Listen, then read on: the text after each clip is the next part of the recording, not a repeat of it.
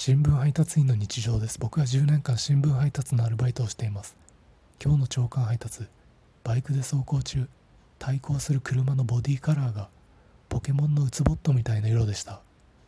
ウツボットは黄色なのか黄緑なのか微妙な色をしてるんですけどその車はそういう色合いをしていました。その車がいなくなった後も今の車ポケモンのウツボットみたいな色合いだったなと思ってました。しばらく配達を続けてたんですけどずっと頭の中にさっきの車ポケモンのウツボットみたいな色だったなと思ってました。朝刊から今20時間ぐらい経つんですけど今考えてみてもポケモンのウツボット